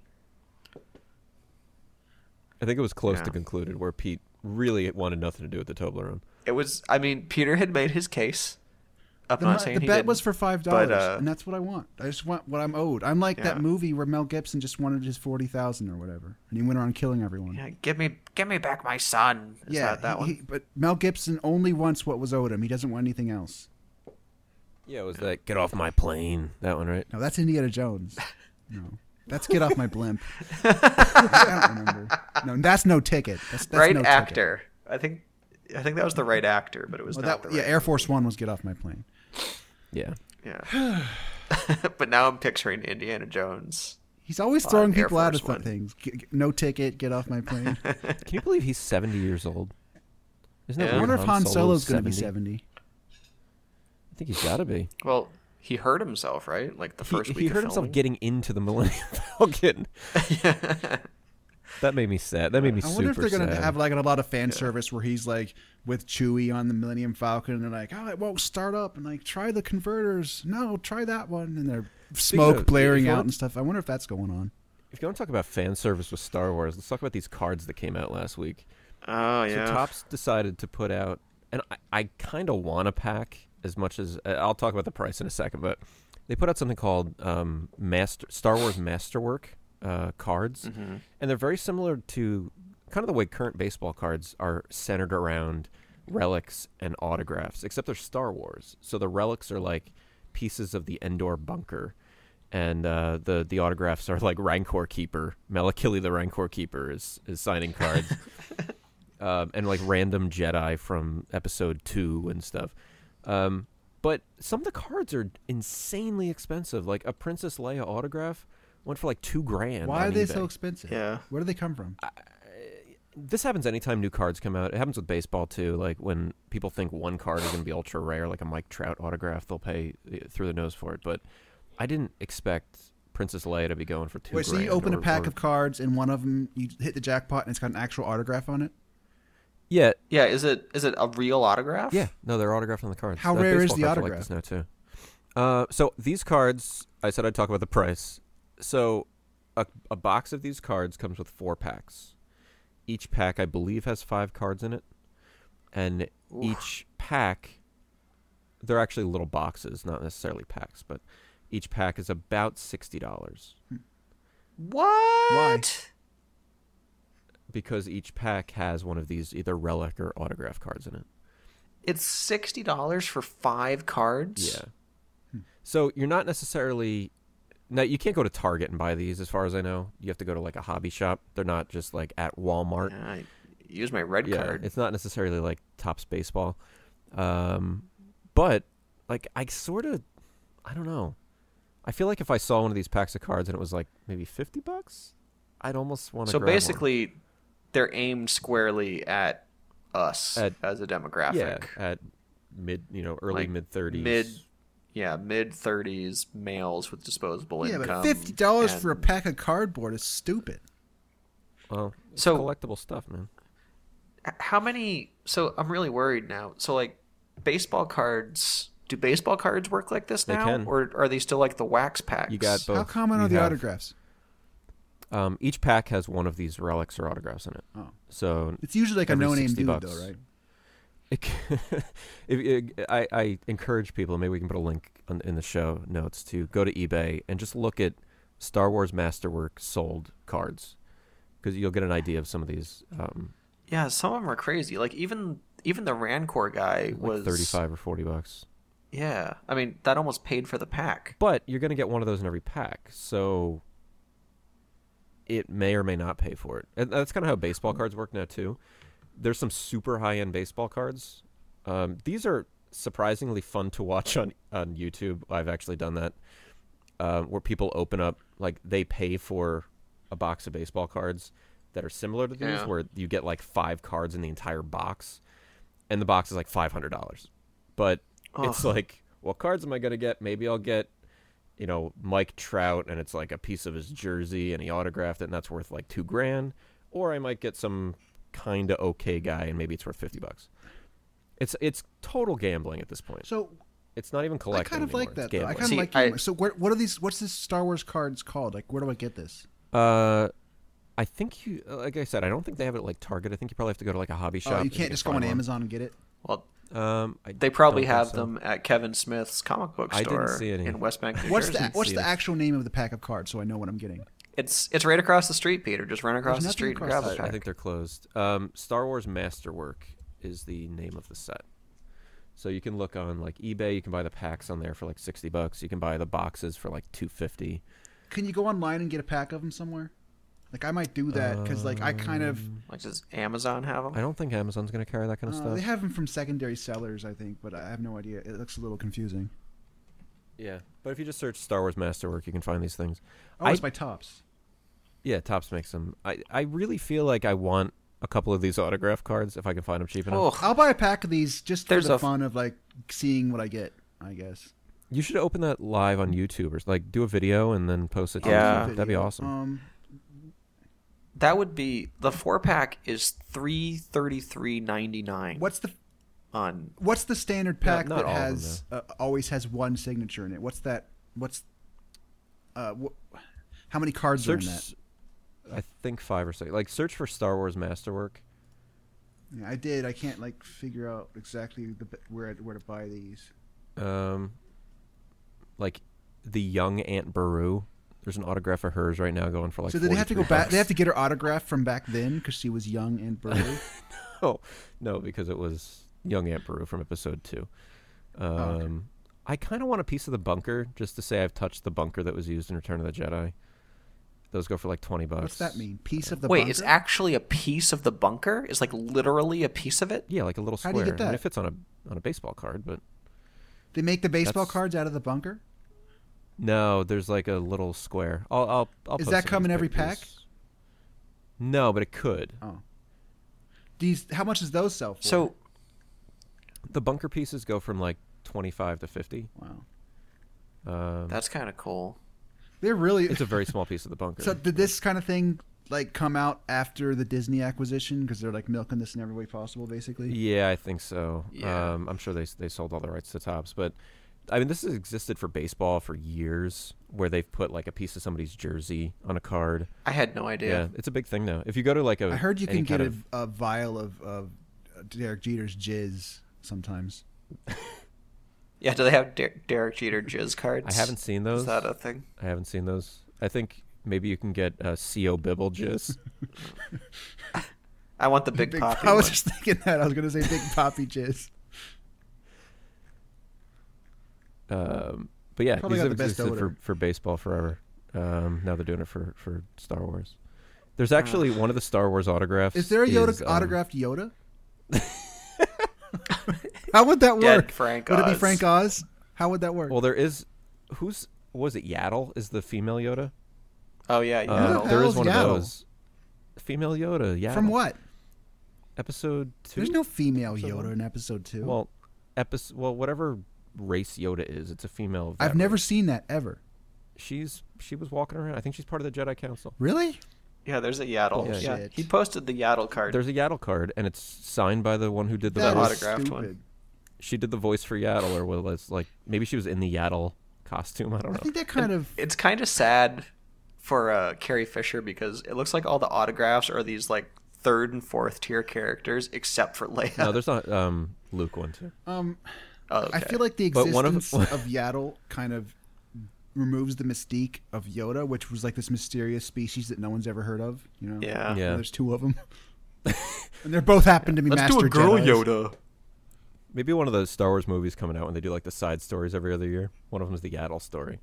The Yaddle. The whole. But one of the one so one of the cards that's an autograph in this set is John Ratzenberger from Cheers, who was in Empire, Empire Strikes Back in the Hoth scene. They have Oh, him actually signing cards. Who signs the Obi Wan Um, Kenobi card? There isn't one. Oh. Not that I. Oh, I guess they could get um, that I would Scottish assume it's guy. not Alec Guinness. Yeah. Um, yeah, it's mostly voice actors. Like if it's a character, like um, the There's a 3PO and R2D2 there's card. a, the the girl from the Clone Wars cartoon, his little uh, apprentice there.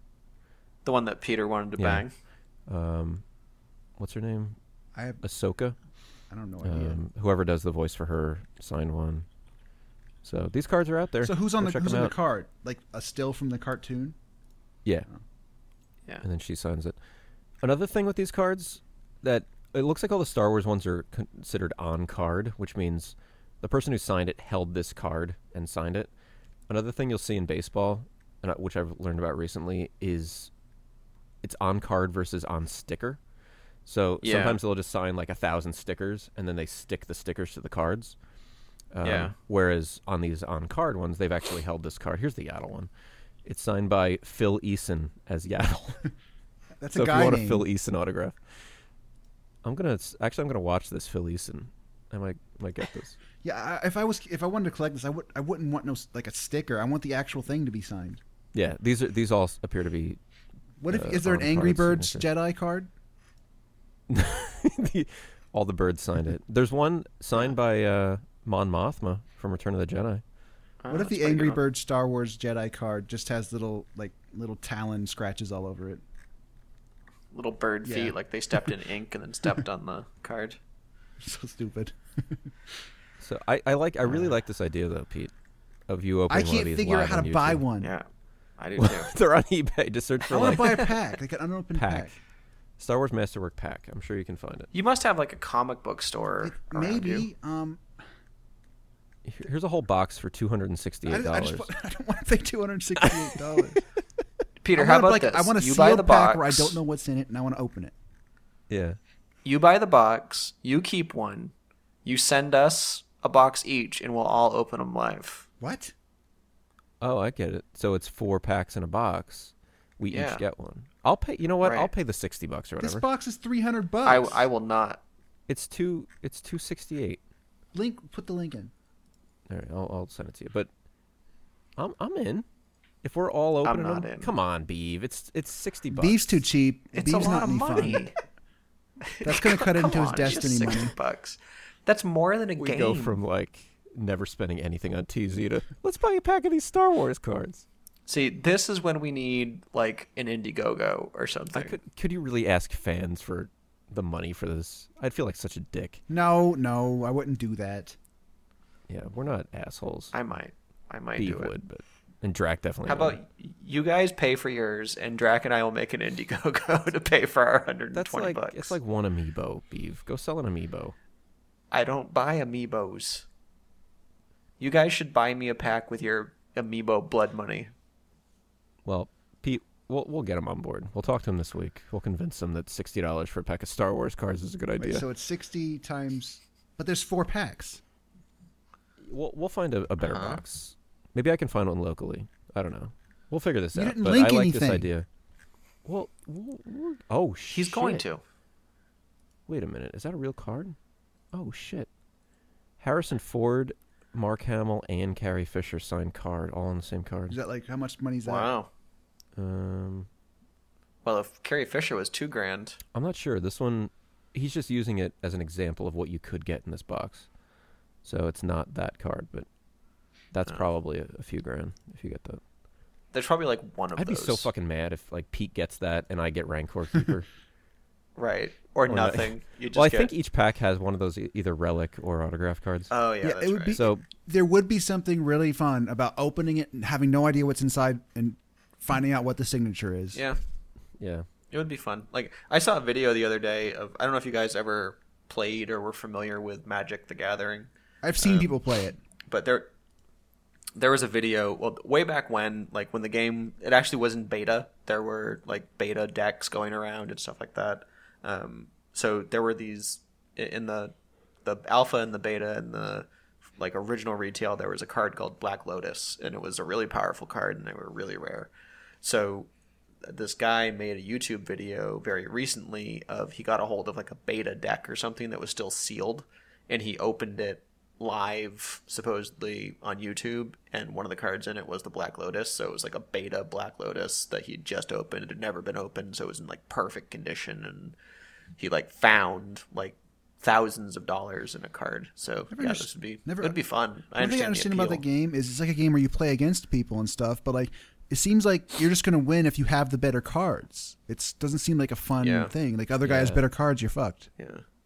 And and they used to do Iron Man tournaments where when your card got like defeated in the game, there was like you ripped it up. Ugh.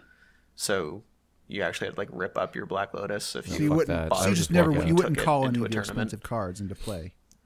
Right. I'd call it, and then if they say, "Oh, you lost," I go, "Or fuck you, I'm out of here." Yeah, fuck you. And you grab your cards Yeah. and leave. Take Yeah. my jacket. Um, this actually, there, if you search YouTube, there's a bunch of this going on with baseball. Um, there's probably a little bit now with the Star Wars cards out, um, but it's it's actually sort of fun to watch to see what people get. And I, my girlfriend Yeah. got me a couple packs of the new Topps that just came out last week, and I got um, a Ryan Braun uh, jersey card or something, which sounds cool when you open it. It's like, whoa, it's a piece of Ryan Braun's jersey, and then you look it up, it's like four ninety nine on eBay.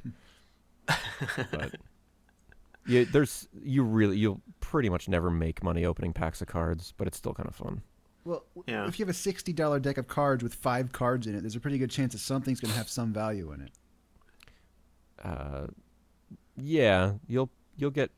It looks like at the very least it's worth like thirty bucks. Well, and for now, right? Like until too many of these get out into the market. Yeah, they could go up or down depending. Hmm. If something ends up being rarer, I mean, some of them are are also listed as like one of ninety nine or something. We should get a hold of Topps and tell them we want to do this live on the air, and they'll send us. Or if Beav wouldn't be such a buzzkill. Holy shit, Beav is a Buzzkill buzzkill Beav Beav. today. Damn, Well, you guys aren't even spending your money. You're spending eBay idiots' money on It's it. my- I have money. money. What are you talking about? You're spending your amiibo blood money on Not true. Star Wars. I have money. Sometimes I buy and sell stuff. You know, same as anyone else makes money. We'll we'll figure this out. We'll, We'll talk see. Beef into it. Maybe Beef. Here you go. Where can I find It's- one it's pack? a I just box. want to buy a pack. Here, Beef. It's a a sealed case of eight boxes. Each one has four packs in it. It's currently twenty three hundred dollars. Let's- let's buy grab that. it. Let's grab it for the show. Think of all the hits we'll get in, on YouTube. Those turn into money, right? I don't think it's going to pay for itself. You know what some people do? Actually, I've seen on the with baseball is they'll buy a, a box of very expensive cards, and they'll have if they if their site gets a lot of hits or so, you know, a lot of has a lot of users, they'll have people pay for. So like somebody will pay fifty bucks to have the Angels. So if one of the hits in the box is an Angels player, like a Mike Trout autograph, Yeah. they whoever paid for the Angels gets the Mike Trout card. I, I've heard about stuff like this. Yeah. Um, they're called like case breaks or something, where they're they're breaking a case open and people are paying for the rights to teams. There's there you go. Maybe somebody calls Malakili Rancor Keeper, puts twenty bucks aside for him, doubling their money if we get a Malakili. If they if we don't, See, if you do this right, though, you're guaranteed the person orchestrating all this is guaranteed to make a small amount of Oh, money, absolutely. or at least pay for itself. So they, you know, just the promotion Totally. of it. So we'd have to break it down. We'd have to know what the full list of No, cards I- is. And you're break it overcomplicating. Let's just get a pack. Tell me how to get a pack of cards. Well, Topps may have a problem here if people who want it don't know I how don't to know buy how it. to buy it. you have to, you have to find a comic book store locally, probably. They're not even really on eBay. Or- I mean, they're kind of on eBay, but Even comic book stores are like, I ain't buying it. It's too That's expensive. too much money for me. I'm not gonna get that Leia autograph. I don't know. It is weird that the Mark Hamill autograph is only five hundred bucks, but Leia was two grand. So what happens if you take one of these autographed cards to like a convention and get someone to autograph it again? You just ruined the value of it.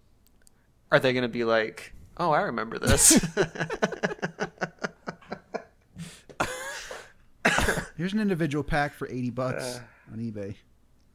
Yeah, I saw some for sixty. Maybe they've gone up, but that were- doesn't seem like a good price. All right, we'll look Someone's into this. selling a Chewbacca I card think- signed uh, for 75 bucks. It's it's I think people are at this point. a be. I think people are amiiboing you guys. Topps is amiiboing us. I'm not going to pay 80 bucks for this. I would maybe, you know, maybe pay like 50 or 60 bucks just to, for the fun of it, see what I get. But, you know, It's like buying a sixty dollars scratch off. Really, yeah. which I also don't do. Beav's thing.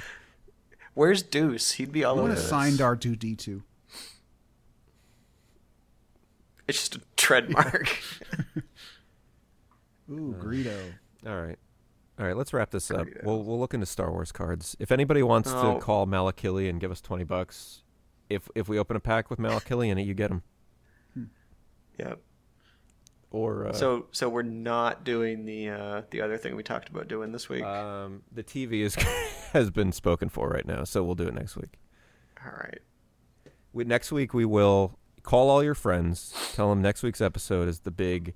Let's see if RJ's original 1987 copy of The Legend of Zelda for the Nintendo Entertainment System still has the saves on it. We will find out uh, next week. Yeah. Sorry to drag that out. We really intended to do it this week, but we got super distracted by these Star Wars cards and Monster yeah, the Hunter. TV was not in use uh, when we first started talking about Star Wars cards, so we could have done it at that point. Oh, uh, uh, RJ, they, they shipped my Darkwing Duck finally. My Darkwing Duck. Nice. Yeah. Pete's preparing. I have been on a bit uh, of a spree. I, I bought uh, NES. Uh, I've got a mint condish NES Darkwing Duck and a and a, uh uh Return of the Joker mint condish and uh, Zelda three because I haven't had that in a long time. So Zelda three for Super Nintendo. Did you guys ever play the the Mickey Mouse game for Super Nintendo? The one where you he can turn into a in different firefighter or something. Yeah, Yeah. I did that. Yeah, Yeah. Like that was Yep. wasn't that a pretty big game at the time? pretty good. Yeah, Like I feel like Yeah. all my friends played that. Like that was a big deal. You know, Capcom made it and everything. It was a, a very good game. And then I never knew about anything else, but there was actually a, uh, kind of a sequel to it. Um, Mickey's Circus Caper. Oh, I I don't know. might have Yeah, played which it. I in- don't, I'm having trouble remembering. which here you wouldn't think they had anything to do with each other aside from Mickey Mouse, but it was it was kind Mhm. of a sequel to it. And then actually in Japan, there was a third one that was two player with Donald Duck, Hmm. which Oh. I just recently bought. nice. In Japan? I got it shipped from Japan. Isn't there one of those games on Game Boy Advance too? Yeah, actually, they put all three on uh, GBA. Act that was the first way to play it in the states. Uh, the third one, I also have that, but I uh, I wanted to get the Super Famicom cart, so I got it for twenty bucks. Yeah, I liked that uh, that that Mickey one, and then uh, Quackshot Uh, on the Genesis. Quackshot's great. Yep, With the uh, the plunger gun, yeah, plungers. that you can climb the walls with and everything. yeah, and like use it as a springboard. Yeah, And uh, did you ever play the uh, the remake of Castle of Illusion? only the demo. I think it was free on PS Plus. Was that the Genesis back. 2D side scroller? Yeah, Yeah, I- they made Yeah. a, a PlayStation Three version. That was one of my first memories of Genesis, was going to the video game store and playing that game and being like, "Wow, this looks so much better than an- nin- the Nintendo I have." You know, Yeah. pretty cool. I don't know if I got that when it was free on PSN. Did when was it free? uh, over the summer. I think. Oh, I may have gotten it. Yeah. Yeah, check it out. It was alright. It actually came with, I think, the original Genesis game too. I think so. That sounds right. Uh, one thing I want to get to All real right. quick because uh, this is coming out before next show, so uh, the order is actually coming out today. If you're listening to this on Friday, My copy shipped. it did. From It did. I had to correct the payment information because I ordered it over the summer when I had an old Where did credit it ship card. from? So they, uh, Best, Buy. Okay, so you'll probably not get it before Friday, but that'd be pretty cool if you did. Um, I actually, after I like, I recently, right, like just the other day, I, I- saw that I had an Amazon. I had the the collector's edition pre-order with the stash, and I was like, oh fuck this, I don't care about that. So I I canceled that and just put a regular pre-order in for the regular game. But uh, there's this right now. We're kind of in the midst of a little dust up over. Someone put a video on YouTube where it's, they played through it in five hours or something, and everyone's saying the game's too short. And uh, I don't know what to think of that, but I am definitely getting it, and because I'm, get, I'm I get all the phone, Sony first party stuff pretty much. So Yeah, I I think we can probably dig into the whole length debate in the next because I'll have played it by but, then. uh, um, yeah, we- we'll we'll have played it by then, or at least some of us will have played you know, it by then. if it's short, and, I'll uh, definitely. I think this is a I'll bigger almost topic. certainly finish it. Finish it before the next show if it's short, like people say. You know, still I'm not quite sure because some people say that that was actually his second playthrough when he was going through it real fast or something. I don't know because you know a lot of these games you can play through uh, much quicker if you are hurrying and or if you already know what you're doing. Sure, yeah, Graphics look pretty freaking insane on that game though. yeah. The Crazy, graphics do look it's like- ridiculous. Like, I I wish they'd stop posting still screenshots of it because it doesn't look great in stills because the of the like the motion blur and stuff. But in motion, it looks. I think sick. Beav brought this up earlier, but he's sorry, to- but um, a lot of the people talking about this are people who watched a five-hour playthrough and they're criticizing it. What I don't trust the opinion of anyone who who's talking about a game that they just watched a five-hour video of that they, don't, they haven't played because that shows they have no interest in playing it. So I don't get it. Yeah, I don't know who who watches YouTube videos of Yeah, any game they ever want to play. Yeah, I would. I, I'm- I haven't touched it. I haven't. I've. pre- I've honestly seen very little of the order, relatively speaking. So same with Bloodborne. I mean, I, I want to just play him. Well, I've gone on record on saying that I think I, having played The Last of Us, I think I probably could have watched a video of it and gotten the same, you know, ninety percent. I really same liked that, experience out of it. I, I liked playing it. I thought it was very good. So I I get the impulse, and especially with a game as linear and you know quote unquote cinematic. you're not going to get the full like breathtaking visuals over a YouTube video. You want to see it on your TV screen, No. 1080p. Yeah, I mean that's the biggest, uh, especially for this type of eye candy game. It's like the main reason I'll buy this is for the eye Yeah, candy. it, it I'll- looks I'll unbelievable. Honest, I I, think. like I- can't think of any Yeah. PC games that look better. And a lot of this, you know, obviously a lot of this has to do with just the art art meeting technology. So it's that's two things. But yeah, Yeah. it, it looks great. It's basically a tech demo. I mean, from a gameplay perspective, it seems really You shallow. I don't know I don't have We'll high see. hopes from a. It's, It's, a kind of like shooter. Gears I mean, of there's- War, like three parts Gears of War, one part um, like Uncharted type stuff, basically. I don't know. I bought uh, Drive Club just to show it off to people. I, I've Yeah. barely played that game, but whenever like somebody's over here, I'm like, oh, you got to see Yeah, this with the game, weather. and I throw, Yeah. yeah, I throw the a, a, a race on in the rain. Yeah, so like c- Yeah. like there's a lot of people saying like you know PC is so much more powerful than PS4, which you know is, is true. But are there games that look better than that on PC? I can't think of any. I don't know. Uh, well, I, yeah, it's getting into the muddy territory of what defines look better. I mean, there are technically superior games on. Well, when you get to a, PC. like so much of what a game looks like is based on what you do with what you have and what the art is, the actual art.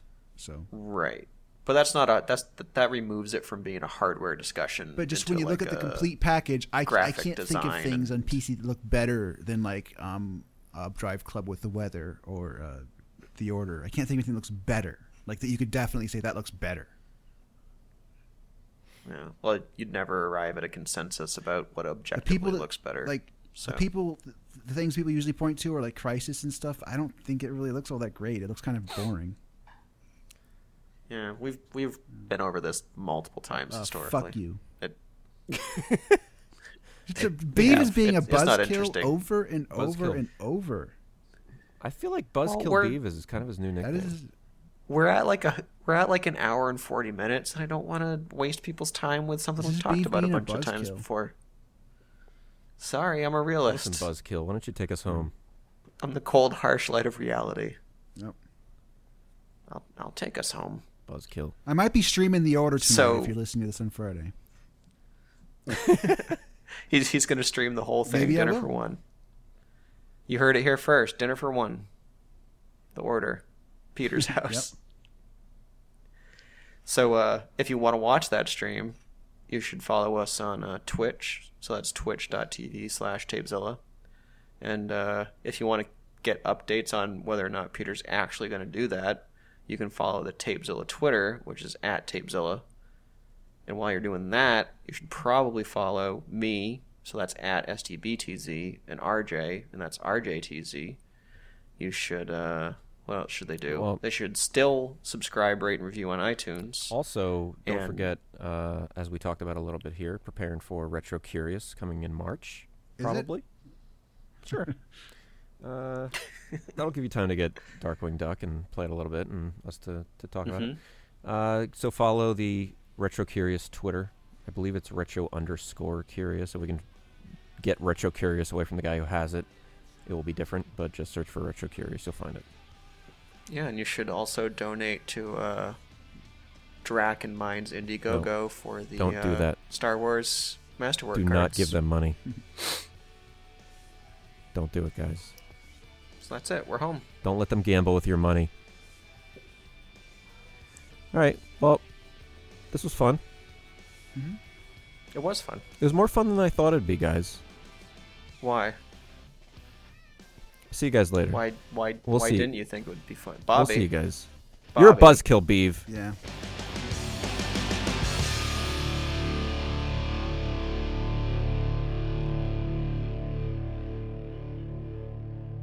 Bobby.